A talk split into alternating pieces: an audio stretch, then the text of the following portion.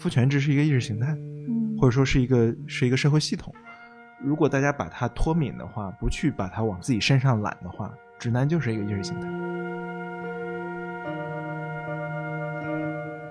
我觉得这种共同体的形成，它其实是通过对外的攻击跟对内的抱团两者的结合而形成和巩固的。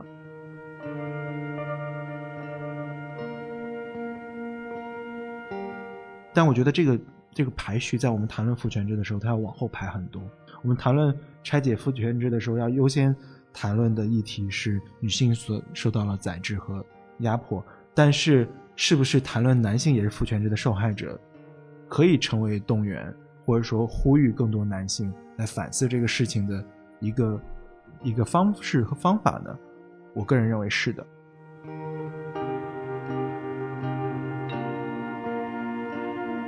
这种弱势感，它来自于一方面是对自身社会地位的这种滑落的一种恐惧，同时我觉得他这种弱势感也是对无法成为成功男人的一种焦虑。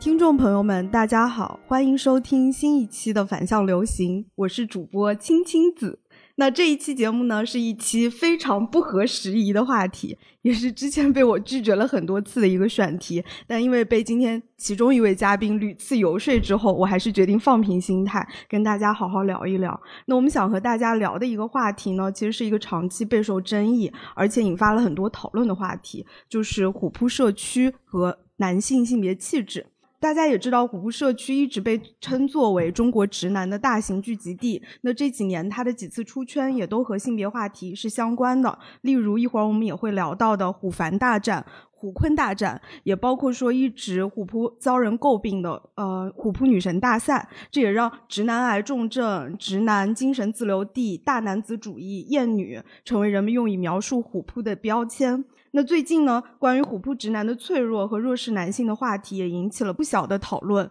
所以我们也想借这期播客和大家聊一聊虎扑直男究竟直在哪里，以及我们刚才聊到的和虎扑社区有关的标签，它究竟是一种刻板印象，还是一种事实性的存在？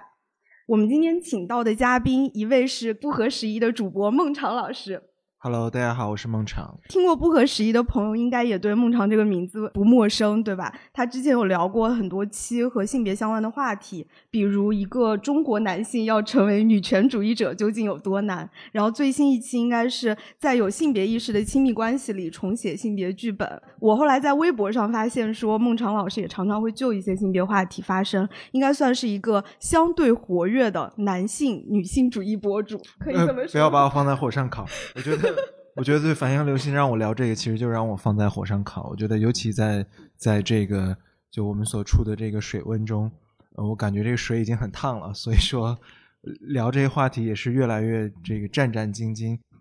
然后我们另外一位呃嘉宾呢是反向流行的另一个主播徐跃东，那这其实就是他发起的选题。之所以他会成为本期播客的嘉宾，是因为他本身也是虎扑社区的资深用户，然后在看了最近关于虎扑社区的讨论之后呢，决定出来现身说法。然后我们先请徐跃东跟大家打个招呼。大家好，我是书评周刊的徐跃东。首先我要澄清一点，我只是一个。对虎扑有过几年经验的一个普通用户，我只是谈论我自己个人经验。我觉得这个话题很值得聊。是假如一个话题有禁忌在那里，我觉得正因为有禁忌，所以要去聊，要去聊大家的个人经验是怎么看的。因为我们我觉得我们太容易从比较宏观的东西去。对某一个东西做判断，就会很容易忽视里面的一些复杂性的一些东西。所以先声明一点啊，我我不是支持虎扑直男的某些行为，我这个也要 呃切割清楚。感觉大家都很害怕，但其实我觉得这期话题比较有意思的一点，也是一直以来围绕在虎扑。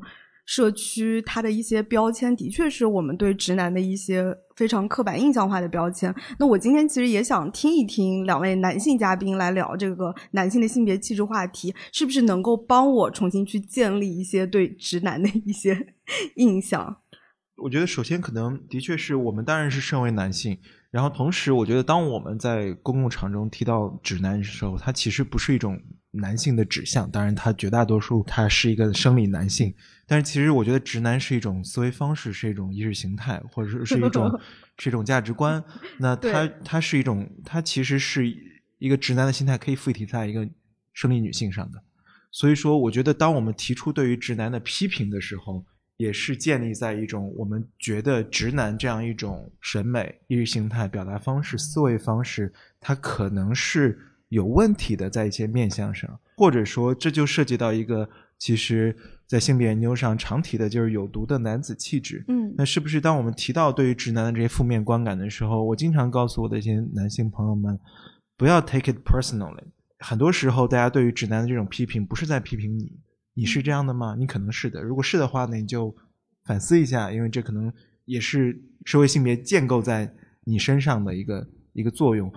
所以说，我想，包括如果听众中有男性朋友的话，大家言必称直男，大家都会被冒犯到。我觉得，如果你把它脱敏，包括我们谈到父权制，大家一听就在批评男人。父权制是一个意识形态，嗯，或者说是一个是一个社会系统。如果大家把它脱敏的话，不去把它往自己身上揽的话。直男就是一个意识形态，我们就是在谈论一种意识形态，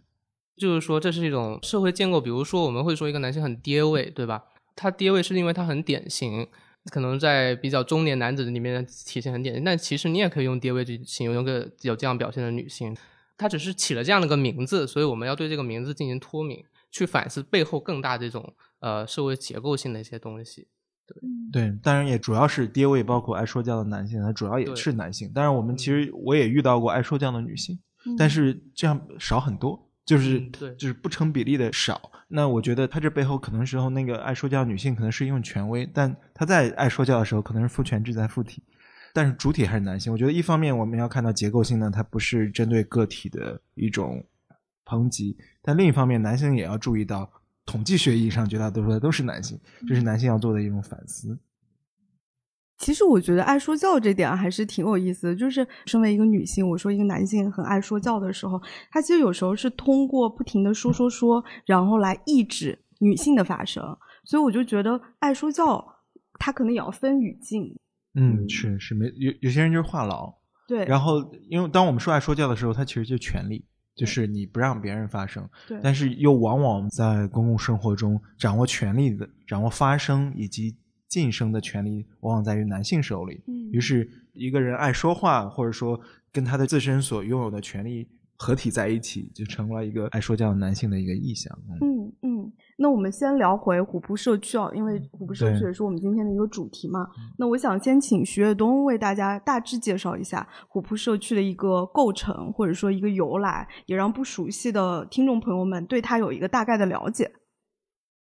虎扑可能大家都略有耳闻了，可能那略有耳闻都是他一些出圈的一些行为吧。就虎扑其实创立在二零四年，是一个专门当时是指呃叫 Hoop China，就是 Hoop 就是蓝圈嘛。说明他当时只关注篮球，就是因为当时没有什么信息渠道。嗯，然后呢，一个留美博士叫程航，他就在他就办了一个专门给国内篮球迷所办的一个社区。现在虎扑已经拥有五千万活跃用户，男性占百分之九十以上。怎么怎么说？我觉得，因为虎扑它长期以来被大家视为一个直男癌的一个社区，所以我觉得你要讨论中国男性。我觉得是个非常好的一个社区的非常好的一个切入点，因为我觉得从来没有一个很少有这样的一个社区能够聚集百分之九十以上绝对意义上多数的一个男性的一个社区。对，然后另外还有一个很意外的点，可能也跟我的那个感觉有关系，就是我觉得虎扑直男非常的市井气，就特别小市民，就特别的理性的算计，特别现实的一帮人。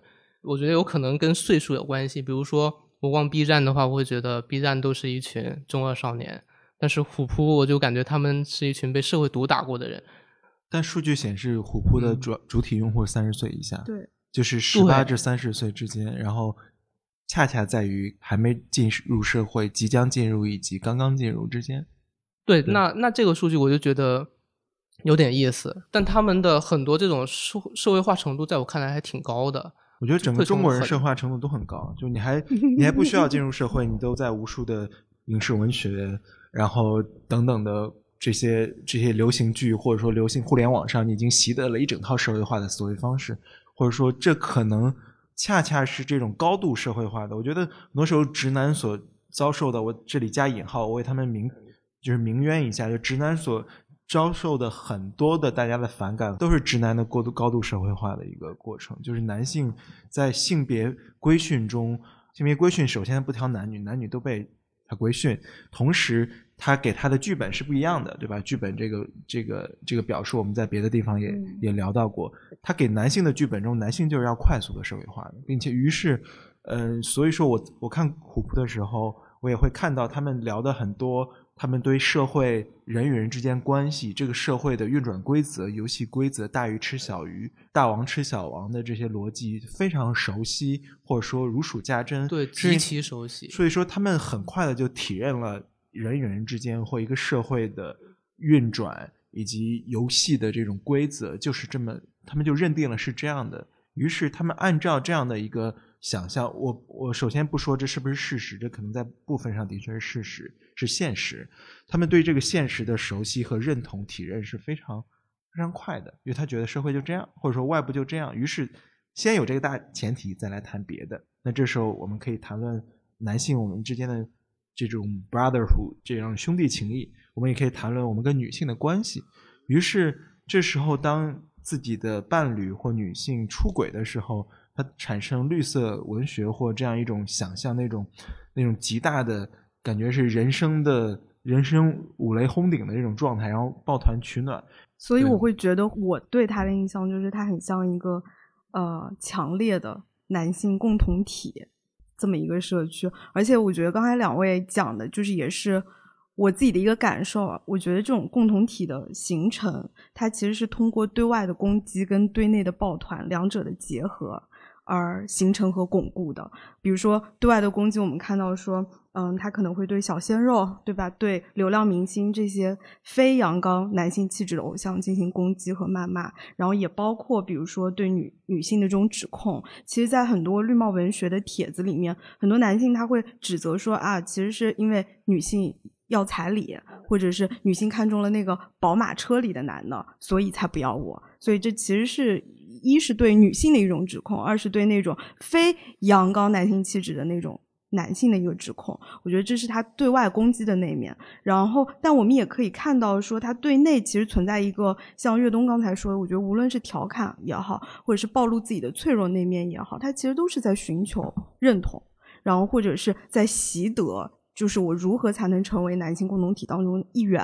呃，我觉得它的缘起，比如说运动，你看国外也有一些有一些呃运动运动相关的论坛，就是运动本身这个场景就在过去，现在现在进行更多的改变，我们看到越来越多的越来越多的我们谈论女性运动员，然后包括一些。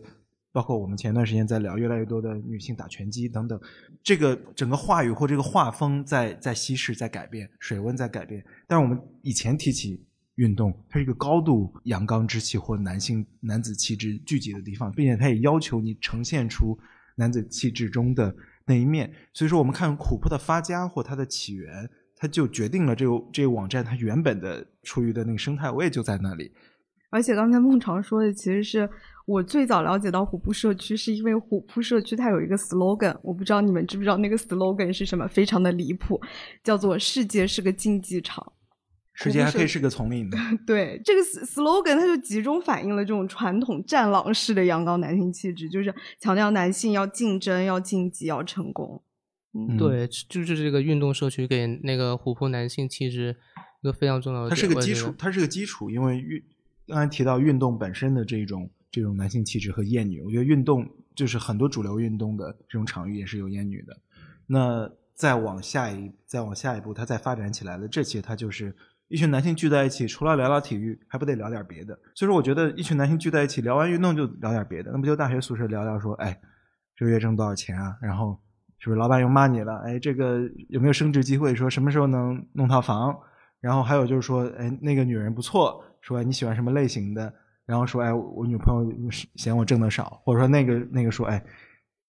泡到那个女生是不是得特别有钱？或哎，你知道吗？那个女生最近在跟富二代约会，不就是这些东西吗？虎扑就是一个社会化的毕业了的大学宿舍，所以说，那它仍然会持续。那我觉得我们可能需要需要跳出虎扑，就是虎扑有很多这些有意思的东西，可能要跳出虎扑，说虎扑作为一个一个微观的微观的这么浓缩了很多我们现在感受到的社会现象和社会话语或性别之间的张力的这个试验场，它可能是一个提醒，在提醒我们说，我们感觉到的说，怎么有那么多人厌女，怎么有那么多人仍然秉持那么好像是古典的上古时代的直男意识形态？虎扑就告诉我们，是的，这就是现实，这就是我们所处的水文。对，而且我觉得虎扑吧，就是嗯，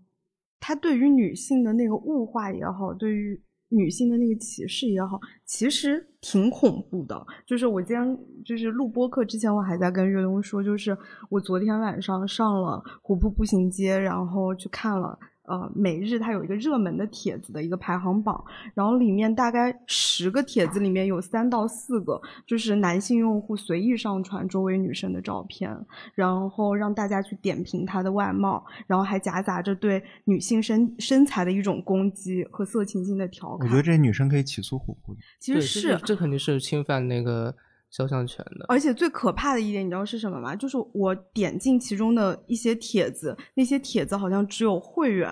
或者是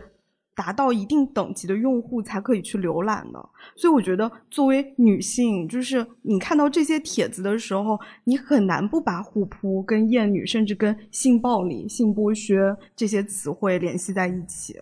嗯，它有很多擦边球的软色情，对，它就是色情擦边球，包括所有的评论中，其实都是有言语性骚扰，但当然是高，因为它带有一些黄色，说哎兄弟艳福不浅，这句话有没有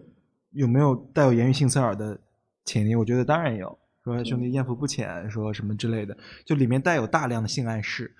嗯，我我其实这些言论大量的存在，我觉得其实我们在微博上，如果我们在微博上画一块地。画一个区域或设一设一个 filter，就设一个筛选机制，我们在在任何一个社交媒体上都可以圈出来。那虎扑为什么如此密集的达到百分之九十多的男性用户？就是因为首先它达到百分之九十多的男性用户，其次它是以运动起来，就是聚集起来这些男性，所以说它就帮你做了样本筛选啊。但是我们我们不是针对虎扑，而说任何社交媒体上都有大量这样的言论，虎扑只是给你看现实有多是一个浓缩版本，浓缩，他又给你看最。这些男人聚在一起可能成为什么样？那就是就是大型厌女狂欢，毫无没有别的呃没有别的东西。我觉得我觉得像那个上野千鹤子，他也他厌女那里面也说了，其实兄弟之情跟厌女是是同构的，对，是是同构的。男性共同体形成一种内部的规训，首先就是说内部的规训是什么呢？就是说所有男人都怕被说你是不是男人。你足不足够男人？因为他通过一整套男子气质画出边界，说哦，这些是男性做的，但是男性做的往往是好的，就跟男性相关的，这是这是父权制最内核的东西，就是男性认同和男性中心，一切跟男性相关的事情都是正面的，词汇都是正面的，一切跟非男性相关的词汇都是负面的。他通过这个画了边界之后，他就问内部的，恰好，luckily，你生来就是个男人。于是他就说：“你符，你是不是男人？你不是男人，你就不符合这些美好的价值，这一切正面的东西。那你不是男人，你就符合了那些所有可能负面的东西。所以说，我觉得这背后，呃，有内部对于边界的一种一种认同，并且内部是越强烈，这种这种边界感越强，同时他的那种那种认同感越强，因为它是一个不断升温的一个过程，并且越来越严苛。那你一旦你做出某种行为，或你的某种言行不符合，那就被划分为异己。我觉得这里面也有一种，就是男性通过自己边界的划分，其实是在确立一种优势序列、优势位置。男性身为一种群体的优势位置。我记得，呃，咱们之前不是聊到那个三联，不是做了一篇 对，做了一篇虎扑的报道吗？我觉得他其中提到一个视角，这个视角其实一点都不新鲜，就是人们通常提到说，哎，男性真的是在父权之下，男性真的占优势吗？你看，有从人口统计学上有三千万男性是光棍，是单身，嗯，那这是一个男女比例的不对等，很多人讨不到老婆，对吧？那还有说，你看很多男性是他处于社会底层，那他跟一个女性企业家、女性这个女性公司 CEO，一个成功的女性。名人明星比他不是很弱势吗？这是一个非常经典的问题。这个一点，这个无无数的研究中早已经处理过这个问题了。就是说，当我们在说男性比女性性别不平等，男性获取了更多的资源和优势的时候，是在说男性作为一种身份，身为男人是处于无数的，是一种结构性的优势的。但这并不否定，在一个个体中中，一个女性可能比拥有比一个男性拥有更多的社会和文化资源，但是这个女性拥有的这个资源，不是因为她身为女性带来的。于是我们。不否认个体之间，比如说董明珠是不是比一个底层男性拥有更多的话语权、文化资源？Of course，但是这并不能够否决掉结构性意义上身为男性比身为女性拥有结构性的优势。我觉得这一点其实是早已经被回答了。我其实不明白我们在公共场中无数次还要纠结这个问题，说你看这些男人可不可怜？他们是在阶级上。是弱势的，在社会话语权是弱势的。的确，他们在被一种更结构性的，无论是不平等的社会制度，还是户籍制度、阶阶级、嗯出身、学历等等的身份和压制着。这些是现实，但这也不能够解消解掉他们身为男性获得的特权。比如说，一个女企业家可能在社会经济上比一个男性，呃，占据优势。但她可能在别的，比如说她可能站在舞台上的时候，她会被男性凝视，她会被言语性骚扰。她可能回到家里之后，面对她的丈夫，她虽然是一个独立的女性，她要面对她丈夫，她要成为另一种，呃，性别不平不平等中弱势的一方的那个角色。她在她的丈夫面前可能要服从某种某种角色，这些都是的。包括很多时候有一点很有意思，就是说，为什么男性对于跟女性的这种关系尤其敏感？是因为女性在厌女中，女性是被客体化，是被从属化的，于是被戴绿帽，或者说绿色文学它背后的心理是，女性是男性可以失去的最后的资源。我不知道这句话有没有说清楚，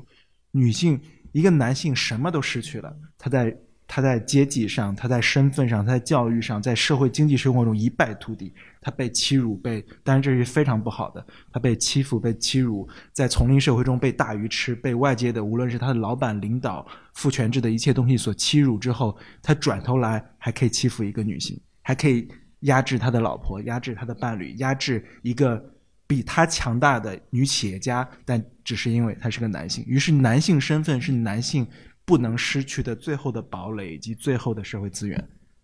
于是我经常调侃说：“我说，最后的最后，他一无所有了，他还是个男人，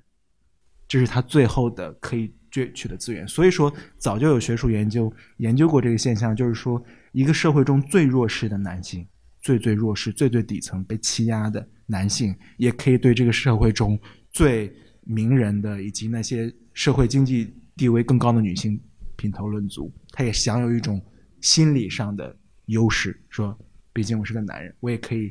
凝视和言语性骚扰一个地这个社会阶位很高的一个女性，就是因为这样，就是在性别那个序列中永恒的存在着。最后的最后，他还是个男人，这是他不能失去的。所以说，男人对于他可以，男性可以被领导欺负，可以被比自己更有。资源和话语权的其他男性欺负，但他不能被女性欺负。于是绿帽是最后不可让渡的资源和尊严。这是我个人的个人的一个一个观察分析，包括结合的一些研究。其实就是除了体育，就是作为虎扑社区它一个呃怎么说出发的点吧。就是但是后来虎扑就是在大众的。当中的那个印象，主要其实是因为他的几次出圈事件，然后也跟这个体育没有什么关系了。那我我其实挺想跟两位聊一聊虎扑的几次出圈事件的，因为我觉得在可能更具体的这些事情里面，我们也能更加深入的去分析和看到虎扑直男他所展现出来的这种 直男式的审美趣味也好，以及所谓女性消费的崛起对直男的这种冲击，你们。知道哪几起出圈的事件呢？就听说吴亦凡那个，对对，就是虎凡大战。之前好像是那个吴亦凡在用《中国有嘻哈》那个节目当导师嘛，然后其实当时就已经很多人质疑他实力了。然后他有他有一个虎扑有一个用户发了一个他的干音是吧？我记得是，然后就在虎扑上很火，然后呢就遭到了饭圈的反击。遭到饭圈的反击之后，吴亦凡又发了微博。这个时候虎扑直男觉得。啊，这个我其实本身就很讨厌饭圈，这个饭圈已经侵犯到我们领地，你凭什么这样说我？然后，然然后虎虎虎扑就出征吴亦凡，然后饭圈就反击，所以有了一个 这样的战争一样的这样的一个模式，对。对，我记得吴亦凡本人当时下场就是说虎扑不搞体育搞我真闲，然后还说自己要写个 diss track 嘛，然后结果最后他其实发了那首大碗宽面，反而重新获得了虎扑用户的喜爱。好像大碗宽面还是比较后来的吧，我不记得了，反正他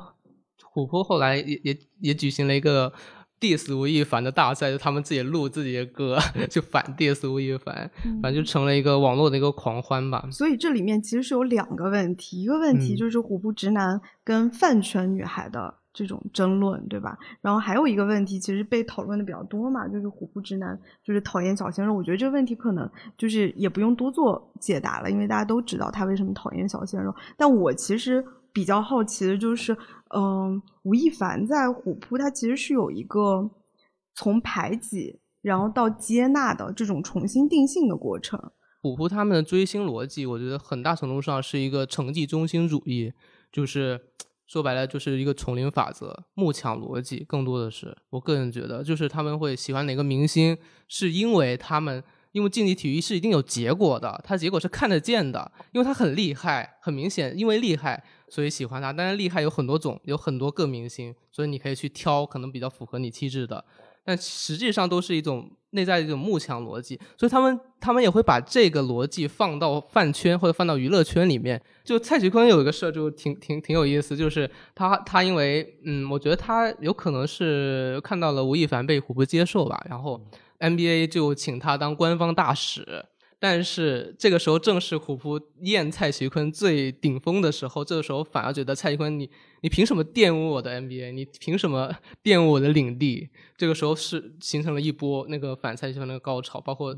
那个他那个动图啊，鸡你太美吗？对对对对，这就是从那个时候开始的。包括那个李易峰，其实一开始他们原来反李易峰，是后来是因为一个综艺叫《这就是灌篮》，这个综艺我觉得是。当下少有的还能够吸引直男的，以直男为观众中心的一个综艺，就请了他还有周杰伦去参加。然后，因为他们都很爱好篮球嘛，还是因为他们爱对篮球这份热爱，嗯，哎，那虎扑直男就是给了入场券，就知道啊，峰峰也好帅啊，就是还有很多这样的粉丝，男粉丝，对，所以我觉得这个还是挺有意思的。我觉得从从商业的角度来看，这个直男经济还是仍然是一个相对待开发的一个阶段，其实。你看最近的很多，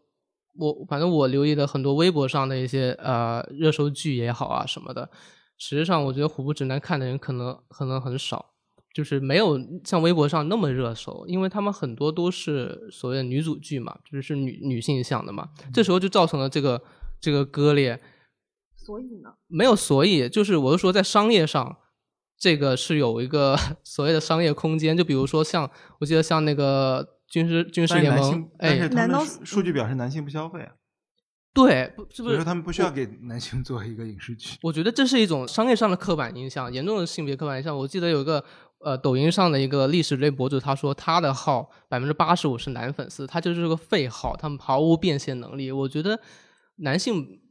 男性的是男性的消费能力没有开发出来，并不是说男性就不消费，这是一个很那个的刻板印象。我觉得不是男性消费的空间没有开发，是就是刚才说的男性跟不上现在的消费潮流。那所以其实你刚才的意思是说，我要商业反过来服务于虎扑直男的审美趣味才可以了。不是服务于它才可以，而是说这个空间它没有开发，就是它造成了它造成了这种割裂的现象之后，就肯定会有这种，比如说他不知道这个明星怎么起来的，然后他就会去呃造成冲击或什么。他所以，我有一个问题，就是商业要如何把比如说蔡徐坤火起来了这件事情投喂给虎扑之男，才能让他们知道蔡徐坤火起来了。不是投喂给，其实说实话，就是蔡徐坤还他还是在这个圈子里火的嘛。他是因为出圈了，就是他在这个圈里面出了，然后虎扑才看到。就就就是我说的是这个互联网之间的这种割据、这种割裂，大家在一个圈层里面，他不会去接受其他的。互联网本身不就是分众的一个一个？对，所以我觉得这就是一个市场细分所造成的一个割据的一个格局。都。而且而且而且，现在不是因为消费社会嘛？消费就是话语权。然后他们会觉得，他们之所以觉得他们在社会上没有话语权，我觉得有很大的一个因素就是他们这个消费力没有体，没有在这个很明显的体现出来，特别是娱乐产业上面。所以，所以说资本也不会放过男性啊。所以说现在一方面的确，呃，人们会发现消费的活跃的主体是女性，无论是在电商还是在等等为影视剧这些支持这些文化产品的消费上。那与此同时，与此同时，他们也也。也注意到了，就是这这也是消费主义的一种规训。那另一个维度，他们也注意到说，男性为什么不消费？他们要开发一些别的东西，对吧？那开发别的东西，就是现在包括提倡什么男色经济。一开始资本注意到是他经济，对吧？我觉得消费本身会不会再去重塑这个男性气质，会不会有这个可能性？我的意思是这个。对，我觉得很多力量在重塑消费，肯定会肯定会重塑。但是，但可能需要问的是，为什么？为什么除了这些消费，为什么这些话语会出现？就是为什么会有力量在试图重塑男性？我觉得一方面的确是你要把男性纳入消费者，就是现在现在社会已经没有除了消费者之外没有别的主体了，所有人都是消费者。于是消费主义要把男性纳入这个版图中来，纳入这视野中来。那第二个维度是说，一个社会越来越现代，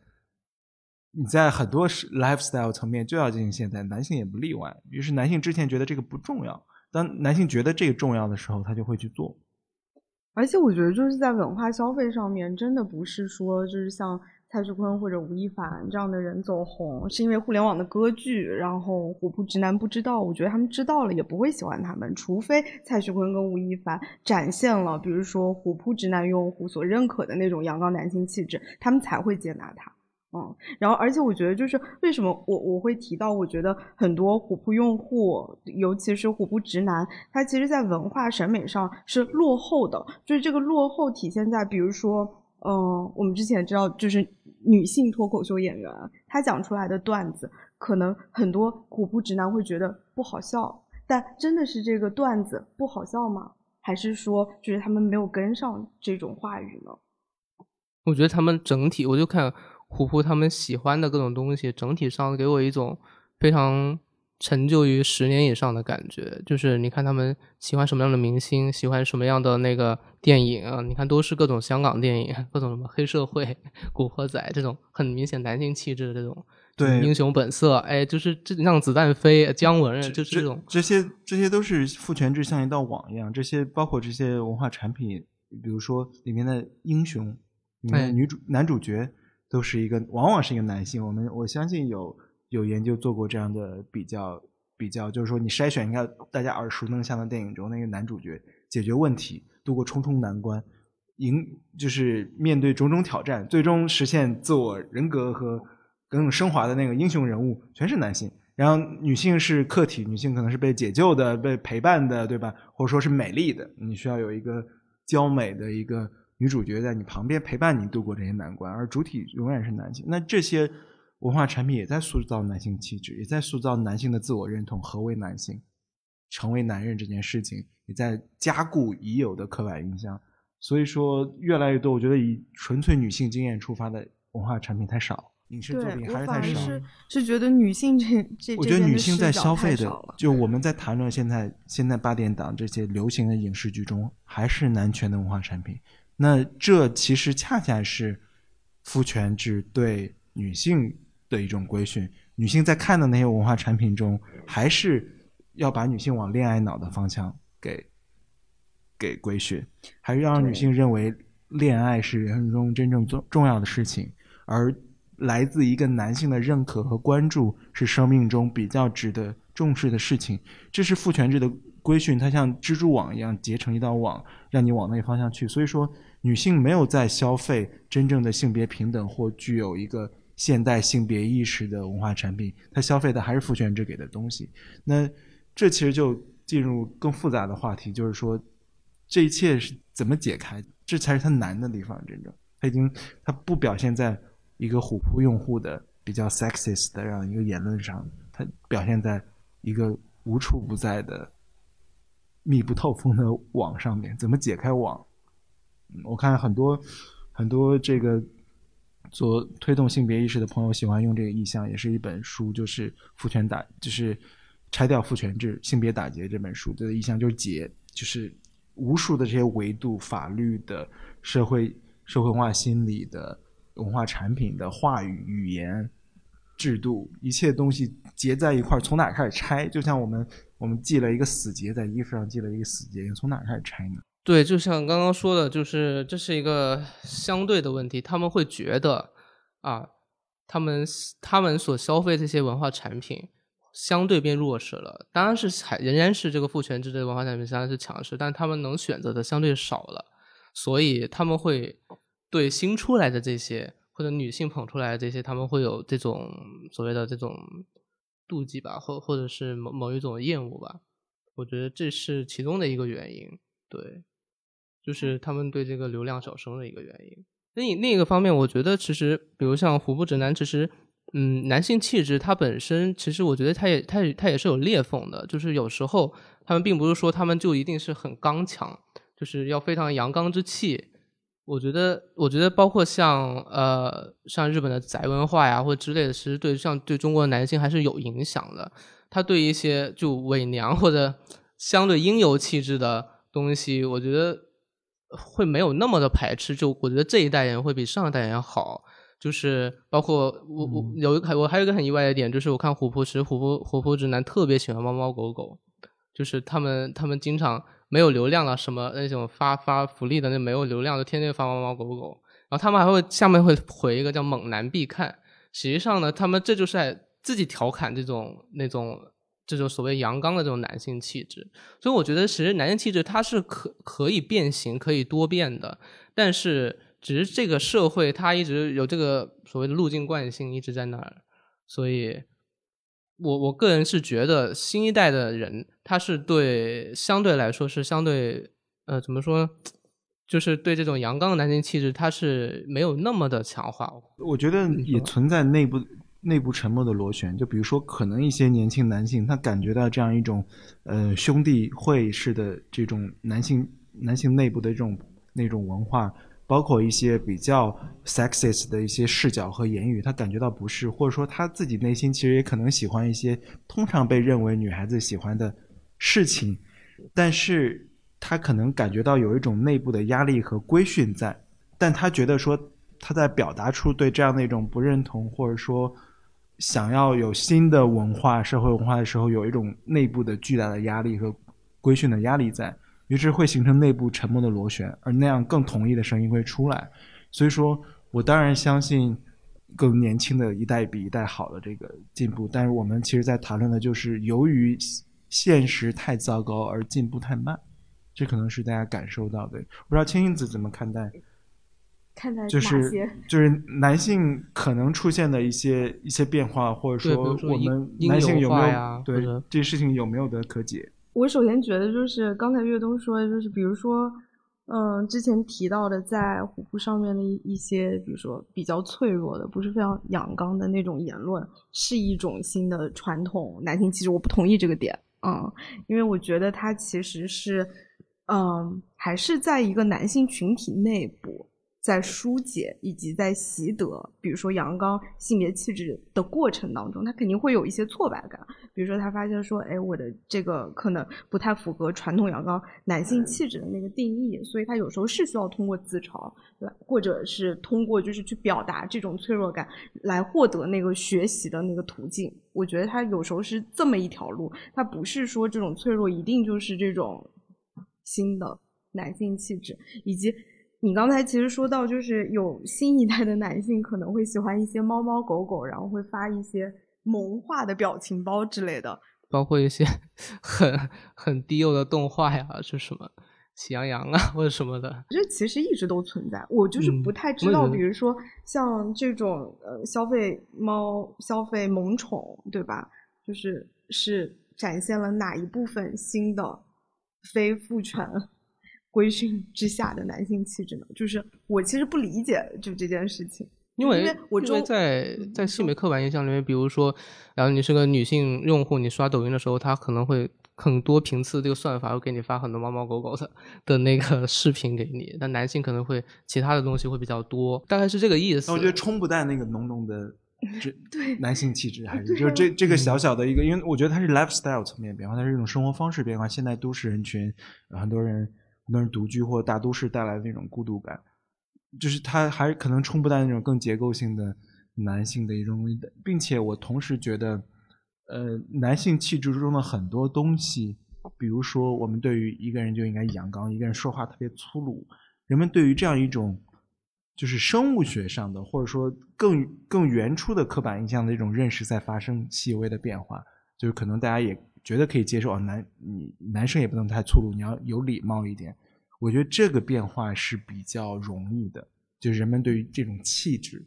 就是性别气质的接受。说外表层面的其实是比较容易接受。对对，女男性也可以穿的花花绿绿，包括男性也可以哭泣，男性可以跟跟这个女朋友或老婆诉苦等等。我觉得这种接受在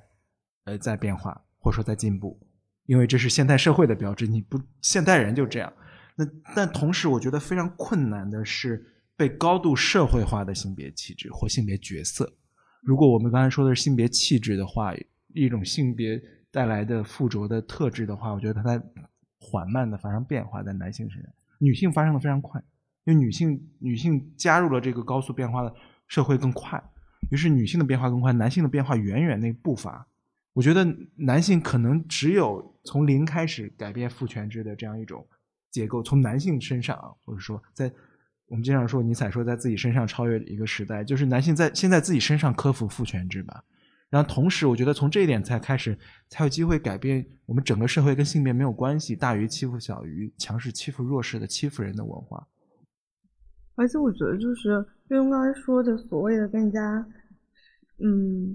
阴柔的这种男性气质，嗯，它其实并没有撼动，就是整一个父权制的结构。所以你你喜欢猫猫狗狗了，你在现实当中还是拥有比女性更多的权利啊！你甚至有时候因为喜欢猫猫狗狗，还获得了更多女性的喜欢，对吧？就是你你始终是处在一个自由行使权利的这个结构顶端的。至少作为一个女性，如果你问我的一个意见，我是不觉得这是一种新的男性气质的。嗯，我觉得新男性气质可能真的跟刚才孟尝说的，就是你需要去。逆转也不叫逆转那个权利吧，你需要放弃一一部分的权利。我觉得对于很多男性来说，放弃一部分的权利很难，但它一定是开始。对，这这需要一个，这其实需要一一种文化意识，就是说所谓的权利。比如说，我现在在用性别意识去看很多问题的时候，男性所拥有的很多权利，在我看来都是枷锁，我一点都不想要这个东西。但是我作为生理性别为男性，你可能不是说能抛掉就抛掉的。所以这的确是困难的，这才是为什么那么难拆解掉我们所面临的性别处境，就是因为你拆的同时还在拆自己，你左手拆右手，左右手互搏，怎么办呢？所以说，我想，我想，我我觉得也期待，就是因为我们说女性具备具备性别意识可能远远好于男性，但是说更多的男性具备性别意识或开始有一个出发。开始踏上这条具备现代性别意识的道路，可能那个触发的点是意识到自己在这样一种父权之中也不快乐，也是受损者。但是，我觉得这是这非常复杂的，就要求你一个人意识到自己又是获益者又是受损者。我觉得这是很难的。我觉得难的就是先做个人吧，就是哪怕你不能全然的共情，但是至少你身处在这么一个社会结构里面，你知道可以带入。比如说，你你现在是一个美国社会当中的亚裔，这时候你可能就能够去理解在当下的这种父权结构下女性的那个处境了。所以我觉得你可能是需要跨别这个跨越自己身为男性的这个性别，然后去理解。试图去理解女性所遭受的经历啊，我觉得很多男性对于女性遭受的一些事情是完全不 care 的。对，是，所以我觉得先反思，就男性没有办法不反思而获得一种而抵达一种新的认知，因为就像我说的，你的呼吸都有结构性的优势在，所以说反思是第一步，同时也意识到可能男性、女性在父权之中都是被压迫的。但是，女性的压迫要几何倍数于男性，那这个时候可能才形成合力，说大家所有人都有意愿去拆解掉。就我们不喜欢这个系统，不喜欢这个意识形态，不喜欢这套这套文化生活的呃规则，我们要改变它，我们要创造一种新的新的规则是很难的。我觉得，我觉得他对于一个人的，无论是 critical thinking，他的文化意识，并且超出自身经验的视野，要求非常高，非常难，太难了。我觉得这比你学会一门学问要难太多了。我在这里其实有一个问题想要问孟尝。刚才最开始介绍孟尝的时候也说，就是他是一个男性女权主义者。你不要黑我。他说不要黑他。然后，但是嗯，不可否认的是，就是你其实，在很多性别议题，尤其是女性议题，呃，上面你是很愿意为女性发声的嘛。然后我很好奇你的这种性别意识，或者是你这种对自己作为一个男性那种特权的反思是怎么样形成的？嗯，对这个，我在其实我在不合时宜的一些一些一些节目中也有聊过，然后，呃，我可能就不再进行复杂的展开，可以简单说一下，就有兴趣朋友可以在其他一些交流，因为我可能就讲了自己的这种这种问题意识的脉络吧。我觉得，我觉得更主要的。更主要的可能是因为幸运吧，就是因为因为对，所以说我我是在自己身上这个幸运的身上更加认识到它非常困难。如果不是机缘的种种机缘的问题的话，可能是非常难的。嗯，因为我本身做媒体的，然后包括在包括在一些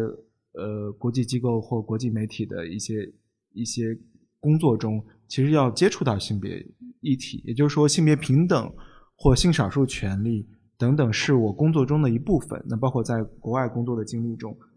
那你接触到这些之后，你就要开始了解，说，哎，这跟可能跟很多直男面对的怎么了呢？发生什么了？What's wrong？就是我们的我们的时代，我们的社会有什么问题呢？那你再去看，你再去了解，你说，哦，原来有这些问题啊，有那么严重吗？这是你的第二个问题，然后你再开始了解，然后你再跟女性聊，然后那你再在一个更进步或者更苛刻的环境中，我指苛刻就是说。你身边的人性别意识都很好，然后你性别意识不好，那你肯定天天被骂。所以说，我觉得直男改变自己的第一步是找一群特别特别苛刻的女权主义者朋友，跟他们天天混在一起。你一张嘴就被骂。我觉得男性是要付出无数的社交礼仪上的文化生活中的，乃至呃社会生活甚至职场中的代价才能够习得的。男性不是学不会。有性别意识，男性不是学不会关照以及观察以及体会他人的感受和他人的经验，男性不是不会，男性的基因里写了这个东西的，只是男性觉得学这件事情不重要，因为为什么不重要？因为不怕疼啊，因为你没有付出代价，男性要付出无数的代价才可以。那其中一个代价，比如说我个人付出代价，就是你在国外生活。你在一个叫代价吧？不是你在你在国外一个性别意识极好的社会中生活，于是当你呈现出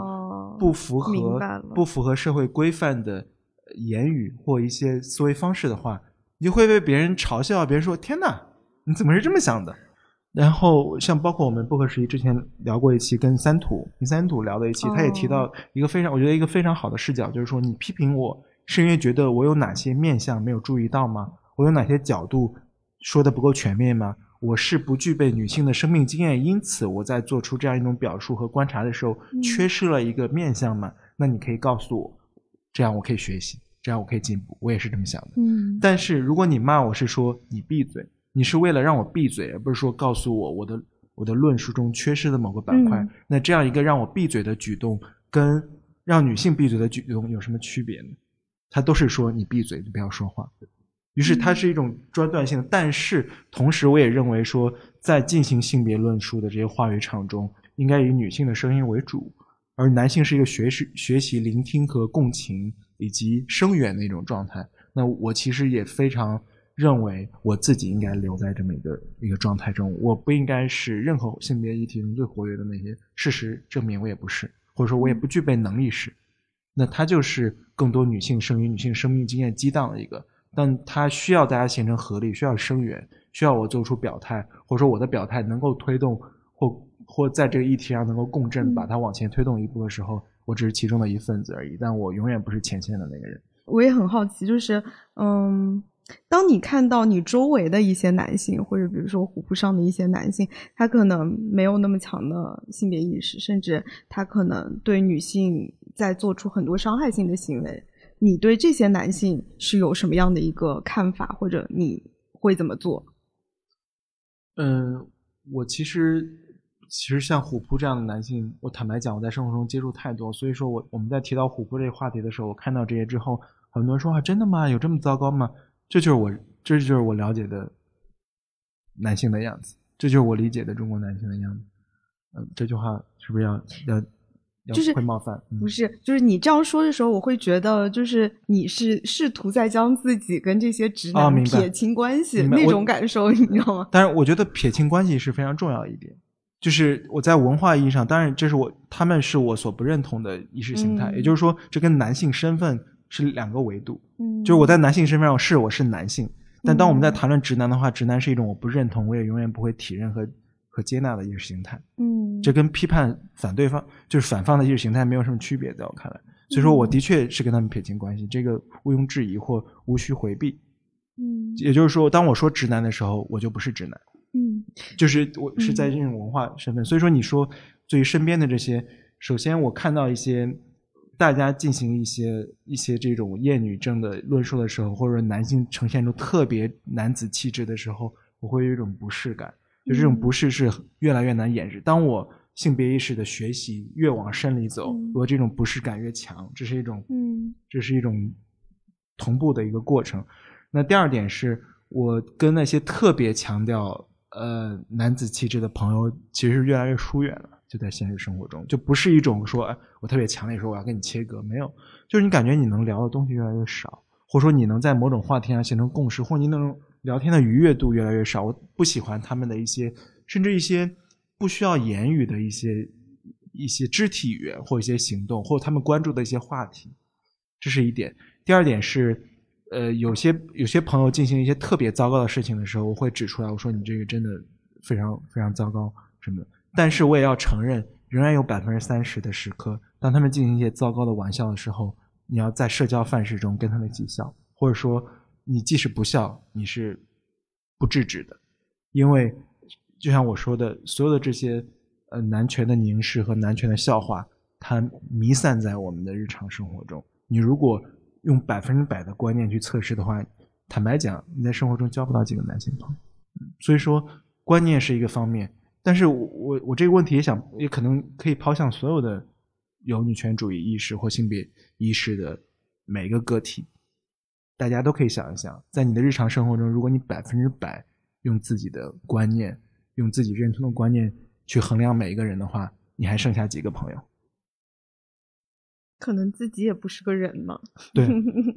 我们没有办法用一种纯粹的或者说没有杂质的去规训个人生活，甚至很多人一个很经典的就是说，很多人听完一些播客或看了一些女权主义相关的论述之后，发现她只能跟自己的男朋友分手，否则没有办法吻合那个，就他们俩的相处都不符合女权主义论述的最基本的要求。但很多人这时候女生就要问一个问题，包括我的异性好友会问一个问题说，比如说我可能见到他们男朋友，我就说哦，我厌男症犯了。就是你是这么一个人，你怎么可以找一个这么男朋友？然后他又会说，去哪找一个正常的？我怎么回答这个问题？我回答不了，就是没有，就是少。于是我想说，如果我们用用一种纯粹的、不能包容任何杂质的去处理个体生活的话，没法过了。这是我的妥协主义，百分之三十的妥协主义，但是百分之七十是没有办法妥协的。那百分之三十就是融化在无数的带有男性凝视的笑话里，和男性心照不宣的玩笑里，和一些男性说的稍微有一点点不合适的一些刻板印象里。刻板印象我觉得是可以嗯妥协的，嗯但一些非常糟糕，比如说我一个我一个呃男性好友性骚扰别人，所以就是除了类似于反思，就是你刚刚提到的这种反思，就更加主动的反思和学习，以及呃，就是机缘巧合之下的倒逼。你觉得对于男性而言，他如何去就是学习这种性别意识？还有别的一些方法吗？我们刚才说的都是这些这些被动学习，对那剩下就主动学习，这个就这个就就完全进入个体语境。就一个个体为什么要主动的学习学习性别意识？我觉得另一个维度，我想我想可能之前我想《书评周刊》也有做过这些，就是说男性是不是也受到父权制的规训，而这些规训让男性阻碍了男性嗯发展自己，或活得自由，或活在一种自己想成为的那个人的一种状态中。这是，但我觉得这个这个排序在我们谈论父权制的时候，它要往后排很多。对，我们谈论拆解父权制的时候，要优先谈论的议题是女性所受到了宰制和压迫。但是，是不是谈论男性也是父权制的受害者，可以成为动员，或者说呼吁更多男性来反思这个事情的一个一个方式和方法呢？我觉得，我个人认为是的。嗯嗯，但是除此之外又有什么办法呢？对，所以除此之外，我刚才说的，我刚才说被动就是男性付出代价。男性付出，我说的代价，大家不要误会，我不是说要男性都去坐牢，我说是男性付出文化上的代价，嗯，社交礼仪上的代价。当他说一句话，会发现哦，就像开种族玩笑一样不能够开。嗯，然后你你开一些黄段的或或一些软色情的黄段擦边球，他会知道哦，你这个人怎么进行言语性骚扰，立即就有人制止，你会成为一个不被欢迎的人，所有人都讨厌你，觉得你这个人还没有礼貌，还没有教养的人，这就是代价。先从付出这个代价开始。然后你说，至于主动的，主动的，我除了利益召唤，我想不到别的。利益召唤就是说，嘿，你也受害于其中。嗯，这种利益交换，我觉得其实很难，因为的确是说，那个凤凰男其实最应该反思父权制，因为父权制给也给他们是这样的压力。但他们假如进行这种利益交换的话，就像就像虎扑上有很多人说啊，我也支持女权主义，但我不支持微博上那种女权主义。他们之所以有这种区分，是因为他们其实反对的是某种女力主义。他们觉得女性又呃可以通过对吧，女性的这种性魅力啊，或者获取某种利益，然后呢啊，这个社会的压力又在她身上。那为什么你们不分担这个压力，我来？我我我我来这个又又捞取各种利益呢？其实这个说法，其实你让他行不通的。他们甚至会说，比如说什么“阿姨，请包养我吧”或者之类的。其实但他们也只是口头上说一说。假如让他们真正放弃这个经济上的权利，真的有这样的一个阿姨，我觉得他们，我觉得很多人很多男性是做不到的，因为你这个在一个权力极不对等，特别是他没有达到他社会一个期待的情况下。他们他们是不不愿意这样放弃这个男性的这个。我觉得越来越多男性觉得挺没什么问题的。我觉得很多情况是口头上吧，因为虎扑上我怎么说有一个问题就是说，哎呀，假如真的有是个富婆，你包养你，你会不会愿意？其实很多男的也会考虑，因为假如你真的进去了，那也真的是一个相对于在家庭内部相对于是比较低的一个地位，有很多男是真的接受不了。但是这个，但是我觉得这种什么包养是个极端。极端啊，极端语境非常极端，因为它更可能更多的是说一个性别平等的关系或一个性别平等的这种构建，你是不是能接受？可能男性都接受不了。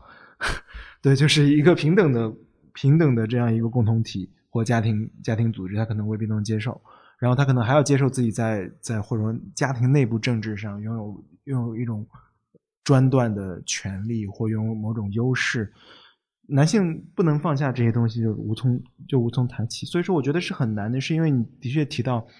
当男性用一些外部的现实来论证自己行为的合法性的时候，他可以找到无数。嗯，这才是，这恰恰就是我刚才说为什么他像打结一样，你不知道从哪拆，它是个死结，它是 almost 的是个死结，是因为当你说，哎，男性作为一个性别友好的人，他会说，哎，你看，你看这些女性。是不是在做这些？于是他意思就是说，你先改，我再改。那这时候就变成一个谁先改呢？谁先动呢？你你拿一些更积极的案例去给他看，他会给你举一些更负面的案例，比如说哦，女性成为让他社会化，让他在这个社会相信丛林法则的很重要的一个因素。那事实上很多时候是这样，是的确是这样。女性是不是有女性告诉她男朋友说：“哎，你现在太穷了，买不了房，咱们俩分手吧？”是我们不能够否认这些。事情的存在，那女性为什么会这么认为？是因为女性给她的那个规训和剧本告诉她说，这是她的角色，而男性应该扮演那个角色。你看，一层一层打成了结，我们从哪拆起？不知道从哪里拆。从每一个具体的个体拆起。我的我的回答是你拆不掉全部的，只拆自己的。当每个人拆掉自己身上的枷锁，拆掉自己身上的绑缚，你说，我之前提到过这句，你拆不掉父权制，你在自己身上先拆掉父权制。或者说，你拆不掉百分之百，你在自己身上拆掉百分之九十的父权制。你有百分之十，你说我就是对吧？我除非自杀，否则我就是在父权制之中，每个人因为父权制像空气一样，你说我在自己身上拆掉百分之九十的父权制，有多少人能做到吗？就是从自己做起，就是在自己身上克服父权制。你说你是一个你是一个男性，你你不说你不进行言语性骚扰，然后你尊重你尊重女性，你把女性看作一个她自己的主体，你尊重女性的表达、女性的发声、女性的生命经验。如果你是一个朋友的话，你你尊重你的这个女性朋友的表达。如果你是一个呃男友或你是一个丈夫的话，你把你的伴侣视作跟你完全平等的个体，在同时再来构建你们之间的关系，你不比他具备任何文化身份认同上的以及社会身份上的优势之外，你们是人与人之间的关系。男性能先在自己身上把父权制拆到这个程度，已经是很大的一步。对，其实其实我还有个观察，就是就刚刚说刚刚说这些父权制什么的。其实可能对于虎扑的那些就光比较广大的直男来说，可能它不是一个生活中的一个议题。就是我看过一个帖子，还挺多人的，就是说那个杨笠嘛，就是就是大概杨笠说这个事儿，然后他跟他女朋友因为这事吵架了，然后下面很多回帖，实际上就是说你你还会跟女朋友因为这种事儿吵架吗？就是意思是我们在他们在生活中不会跟他们的伴侣讨论这个问题。我觉得这是很关键，就他们不会将这个事儿当做一个他们伴侣之间要讨论的事情。伴侣中的女权主义者还不够多。对，我觉得这这也是一女权主义者，所有的女女性女权主义者应该让他们的男朋友付出代价。就是我只付出文化上的代价。如果如果我所有的女权主义者都不在自己的日常经验中进行最小的革命的话，大的观念革命不可能到来。而付出代价可能就是说。你如果不能够进行改变，我就要跟你分手，不是因为别的，是因为我没有办法接受你作为一个人了。我觉得要先革自己的命，要先革自己日常生活的命，才能够有大的观念革命。所以说，女权主义者付出的一个代价就是说我所能接受的人变少了。所以，其实我一直觉得杨笠的那句话其实是非常精妙的。我就是我好喜欢男人，但是男人垃圾。他不不光光只讲了“男人垃圾”这句话，他前面还有一个“我很喜欢男人，但是男人垃圾”。嗯，这其实就是一个非常现实、非常精妙对现实的一个。但直男 get 不到这个点。对，直男只看到了你骂我是垃圾。但他说他又喜欢又无奈，怎么办呢？对，又喜欢又没得选。嗯，但是没得选怎么怎么办？我我想这个问题我答不了。我很多朋友把这个问题抛向我，这不是我能够回答的。所有的观念的。革命，你活在一种更自洽的观念中，活在波伏娃的世界里，活在一个更决绝的女权主义的世界里，有很多生活上的代价要付出，有很多社会生活中的代价要付出。别人对你另眼相看是不是代价？别人觉得女权主义者都是妖魔是不是代价？别人觉得你是一个拥拥有性别意识的男性不够男人是不是代价呢？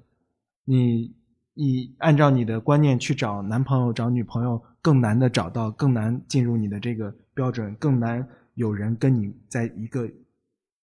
价值观上共振，是不是代价呢？是。但是，如果你对自己有要求，你对一个更好的社会有要求，付出代价。然后还有一块，我们其实本来说要聊，没有聊到，就是关于呃虎扑里面的弱势男性。哦，就是这个弱势到底是什么意义上的弱势？就像你说美国的红脖子们嘛，对吧？其实你。那在绝对意义上，或者在宏观意义上，那肯弱所谓的弱势群体，那肯定是黑人嘛，肯定是城市里住贫民窟那些啊，还有一些拉丁裔啊或者之类的。那他们为什么会觉得自己是弱势群体？我只是想说，这是一种他们不可能去真的去去做社会调查，他们是根据他们身边所接受的信息，他们的根据以前的地位的对比，他这种相对的一种一种弱势，他们会觉得啊，以前的工作没了，然后生活的朝上的那个实现美国梦的路路没了。他们排着队，本来排着队实现美国梦呢，然后呢，呃，城市里的左派可能就会特别啊宣扬黑人啊、LGBT 啊什么的，然后就会觉得他们呃宣扬的这些人插队了，插到他们前面去完成了，那当然后就很容易被像类似特朗普或之类的一一一蛊惑，就实际上他们所处的位置，实质也是应该要被左派所纳入讨论的范围，不过可能美国左派没有那么多去关注他们。他们所他们居住的地方也受污染，对吧？那但是他们却不会去赞同气候变暖，对吧？所以我是说，呃，跟这个跟直男很相似，因为就是他们曾经都占据一个相对比较高的地位，然后在一个可能相对来说，可能女性崛起相对来说有那么一点点崛起，他们就会有一种不适感。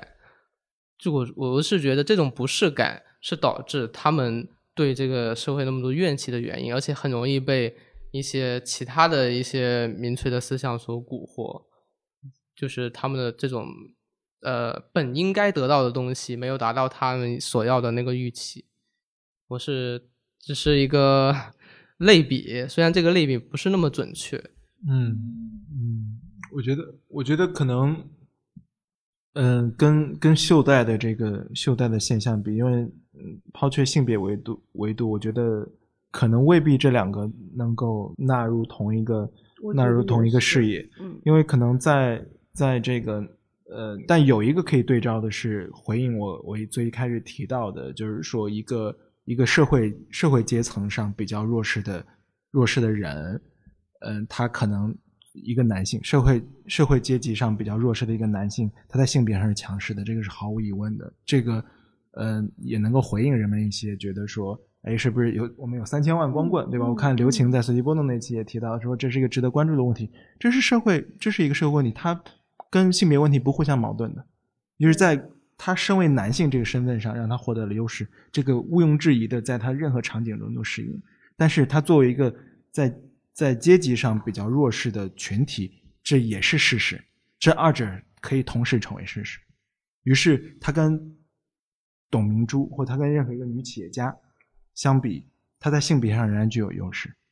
而她在社会阶级上具有弱势，这两件事情从来都不矛盾。人们总觉得这件事情就驳倒了这么一个例外，就在转嫁矛盾这是一种对。而且我觉得孟尝说的那个是非常非常极端的一个例子，就是一个男性在各个社会层面它都是处在一个弱势的地位。但在虎扑里面，比如说像三联那篇文章里面，它援引了一个研究者的说法，说就是虎扑里面其实是呃都是都市人群，都是一二世嘛。一二线城市，对对对，它里面说是弱势男性的避风港嘛。但是我其实当时看到那个研究者的那个观点，我其实是有点生气的，因为我觉得里面有三个话题可以聊。第一个点就是他们是否真的是弱势。刚才孟尝其实已经有聊到了嘛，很多数据其实表明，就是虎扑用户的那个主体，他是生活在一二线城市，而且受过一定的高等教育，所以他们不可能是。社会层面或者阶层层面的弱势群体，然后第二个就是，那如果这种弱势它不是一个客观性的事实，那这种弱势感来自于哪里？其实我们刚才有聊到过，就是这种弱势感它来自于，就是一方面是对自身社会地位的这种滑落的一种恐惧，同时我觉得它这种弱势感也是。对无法成为成功男人的一种焦虑，就这个所谓的成功男人，就是一个非常刻板化的，就是男性的中产生活的那个想象，就是有房有车，然后有女人，然后最后一个问题才是说，他们将这种。嗯，自身社会地位滑落的这种焦虑，或者自己无法成为成功男人的这种焦虑，转嫁或者归咎给了女性，认为是女性在剥夺他们的权利，在掠夺他们的资源。这也是为什么在很多虎扑的那个主干道的那个恋爱区上面，很多男性指责女性，都是说啊，你看他又要彩礼。嗯，对，所以说他的那个挫败感。经济生活中挫败感或社会阶层阶级分化那个挫败挫败感，他所能抓到的那个稻草身边最近的就是女性，女性作为他最后的生存资源，或者说他所能拥有的优势。嗯，比如说你被更具备更具备呃资源和权力的和权势的男性呃压压制的时候，你所能拥有最后的优势是针对女性的优势。那这种焦虑就会传导到说，如果你连这个优势都要失去，这是为什么？呃，女性女性就是女权主义，包括性别意识的呃兴起，一定会冒犯到很多男性，是因为这是他们最后不能丢掉的东西。这个都丢掉了，你在所有维度上都可能感受到一种挫败感。我我同意你说的，就是他们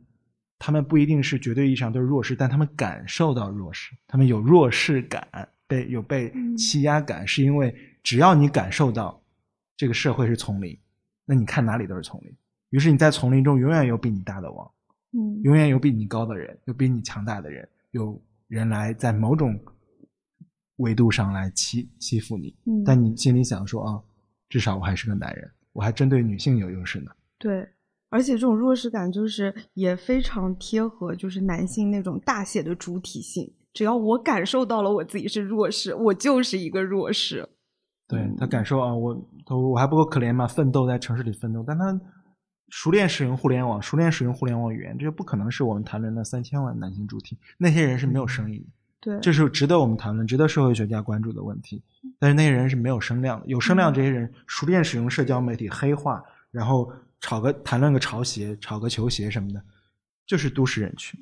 而都市人群是不是中产是另一个问题，但是他们绝对不是弱势者。对，我觉得是。在这个问题上，或者说他们是一种感受到弱势的，或对这种呃阶级分化的这种阶级焦虑更易感的人群，嗯，或者说易感之后声量更大的，嗯，有些更易感，他声声音都发不出来，嗯，对，是，而且我觉得就是关注弱势群体，一直也都是女权主义者的议程。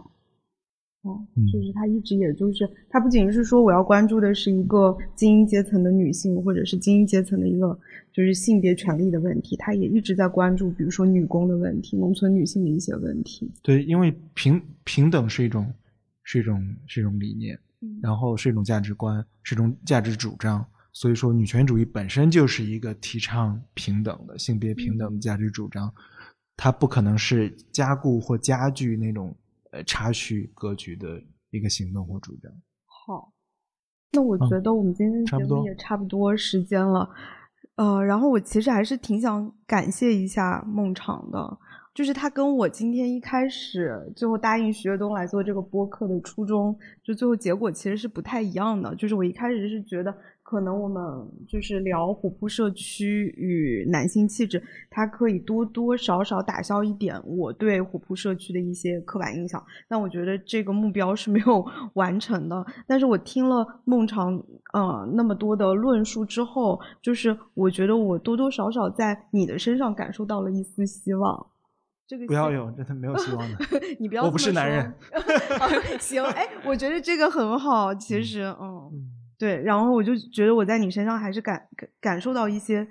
一丝希望和一些启发吧。就是我觉得可能对于男性来说，他要去 challenge 自己身上的一个特权和自己的特权，它其实是一个很艰难的过程。但我觉得可能他有一件事情是可以 bear in mind 的，就是 don't take anything for granted。